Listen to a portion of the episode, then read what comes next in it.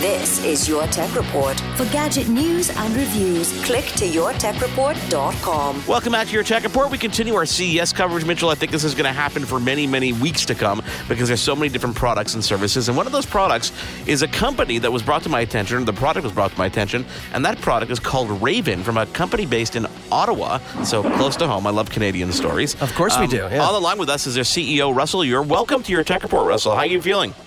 I'm feeling good, but a bit tired after five days of exhibits. Well, I can imagine all those people coming through. I mean, the 2018 CES Innovation Award honoree, Raven. Tell us about this product. Um, okay, so, yeah, certainly. Also, we won uh, two other awards since we've been here as well. Oh, wow. So, so this is even better. better honor. Yeah, we, yeah, we won Gearbrain um, Editor's Choice Award, and uh, yesterday we won PC Mag um, CES uh, Overall Winner Award. Oh, very cool. Congratulations. Thank you. So, so tell our listeners, tell us about Raven. Tell us what it does. Um, and, because when I saw the videos and I always saw the feature list, I'm like, okay, this is insane. This is something as a parent I want. This is something as a tech technophobe I want. This is what I want. Yeah. Okay. So um, I'll give you a little bit of context. So um, a few years ago, I developed an IoT product called uh, Piper, which is a home security product that was self-installed and it contains cameras and smart home controller. And uh, it was a groundbreaker. We won an innovation award at CES. Um, and, and my company eventually was acquired. And um, I became a part of a uh, um, consumer development team in Redwood City, California. And, um, and that was a great experience. So when I left there, I decided to um, create something, uh, an IoT sense, but in the car space. And uh, I, um, my daughter was actually was um, uh, going to school in Montreal, and uh, she left there uh, one day, and it was in a snowstorm, and her, she never charges her phone, and she she forgets to put gas in the car, and I lost contact with her. And I, oh my God, where is she? And um, it dawned on me, and it just it's just like a blinding flash. Why are cars so te- so dumb when it comes to connection?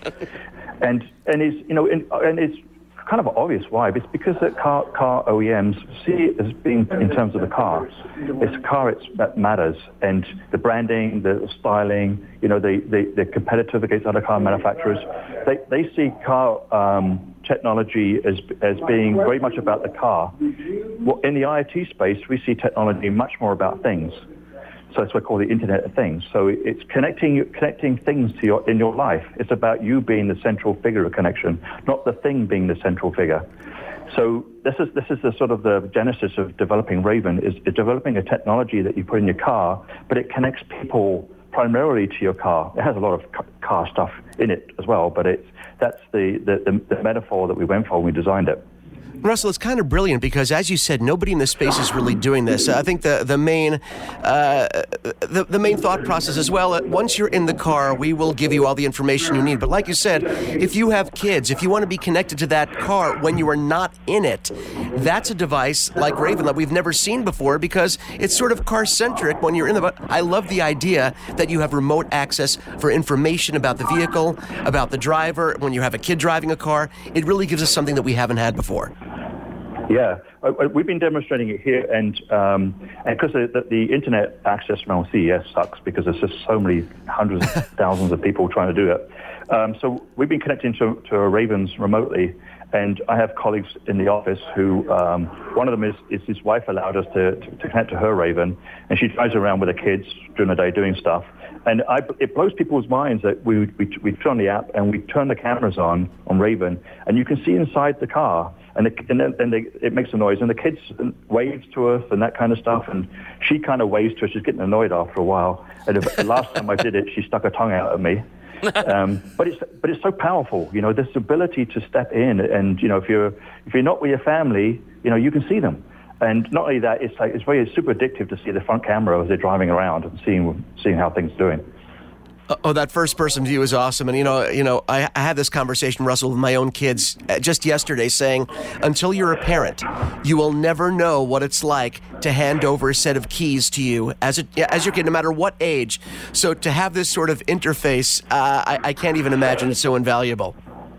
Yeah, it's it is true, and because I've had people say, well, you know, we shouldn't we shouldn't be monitoring our children these ways, you know, and blah blah blah. And it, but that's a very that's a, in my view is a very baby boomer centric thinking.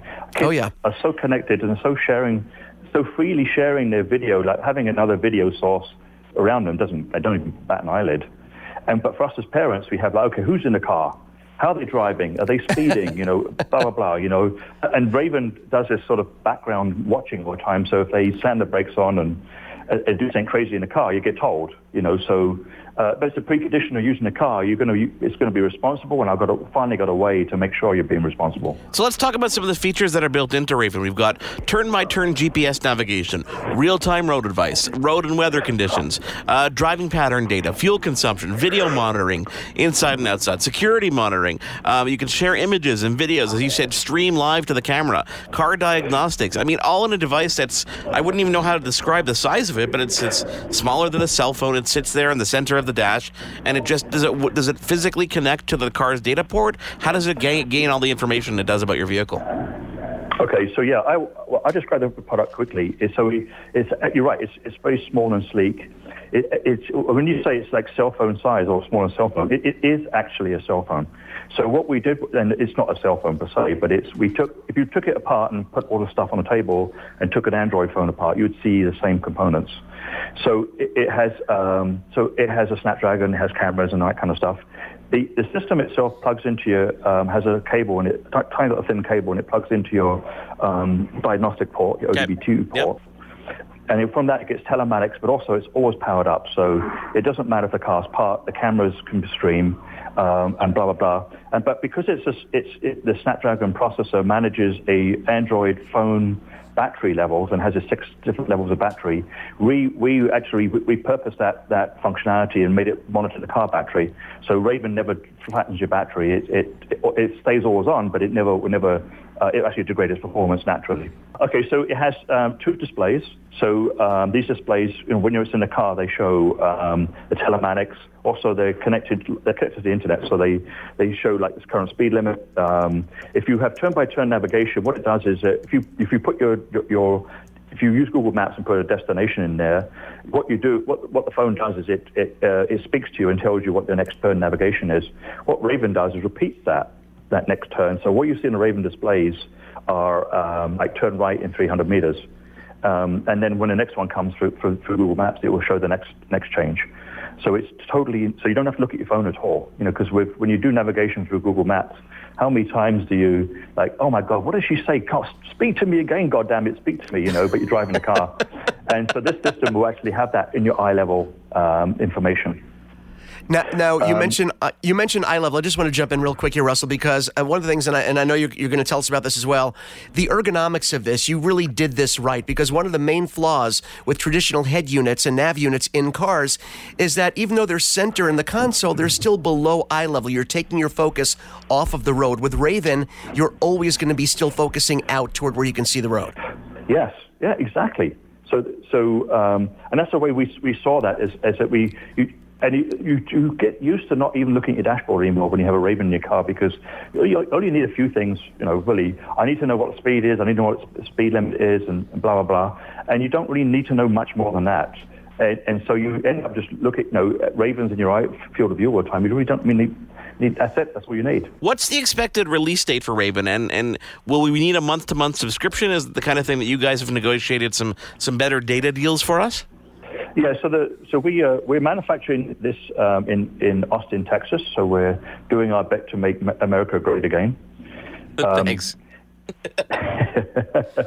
and uh, which is kind of unusual, you know, a Canadian company manufacturing in, in, in the US. Um, and uh, so we start shipping the product in March. Uh, and um, and so the yeah, so in terms of pricing, it's two ninety nine, but there is a data plan. It starts at eight dollars a month. That's brilliant. Uh, we yeah, so we, we've, we've negotiated with, with T-Mobile as a provider, and so we have two T-Mobile SIM cards, but we hope to, I had, I had a discussion with Bell, Bell Canada um, uh, yesterday, and, and we had a discussions with Verizon and a few others. And we, what we hope to do is ha- actually have people uh, eventually take Raven and then use their own data plans that they have already existing with their service provider. Yeah, just add it on as another device like you would a tablet or anything else. It's brilliant. Yeah, yeah, brilliant. And the other thing, the other thing with Raven is that because one of the things you see at CES is this massive battle between uh, Google Assistant yes. and uh, uh, Alexa, yes, uh, yeah. Amazon Alexa. Like, oh my God, it's crazy here. it's a competition between these two.